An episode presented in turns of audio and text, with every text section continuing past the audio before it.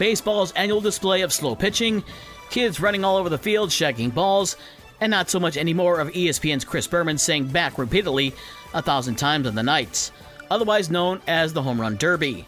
In a city where another father son duo made famous, Toronto's Vladimir Guerrero Jr.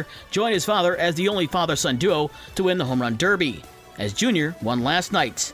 Vladdy Jr. defeated Tampa Bay's Randy Arozarena 25 23 in the final round for the win.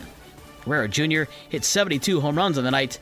His home runs went 29,390 feet, or just a little more than five and a half miles. Guerrero Sr. won the Home Run Derby in 2007 while a member of the LA Angels.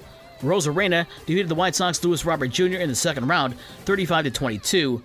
Robert Jr. beat Baltimore's Adley Rutschman 28 27 in the first round. And while Robert Jr. may not have won the contest, he did hit the longest home run of the night of 484 feet to left field. The All Star game is at 8 o'clock tonight. To the NBA, where the Detroit Pistons have re signed Isaiah Stewart to a four year, $64 million deal. Stewart was originally drafted by the Portland Trailblazers and then traded to Houston and then Detroit. He was entering the final year of his rookie contract. At the NBA Summer League on Monday, Indiana beat Orlando 108 85. Andrew Nembhard had 21 points for the Pacers draft picks. Tonight, the Bulls face Sacramento at 10 o'clock in Las Vegas.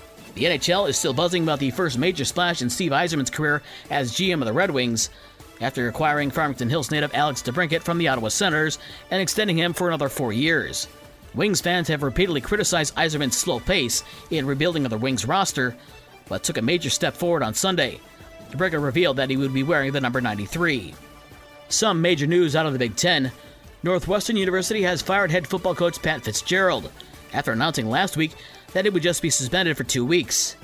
Allegations of a hazing scandal in the program prompted the school to terminate the 48 year old Fitzgerald from his alma mater. ESPN is reporting that the defensive coordinator David Braun will be named the acting head coach.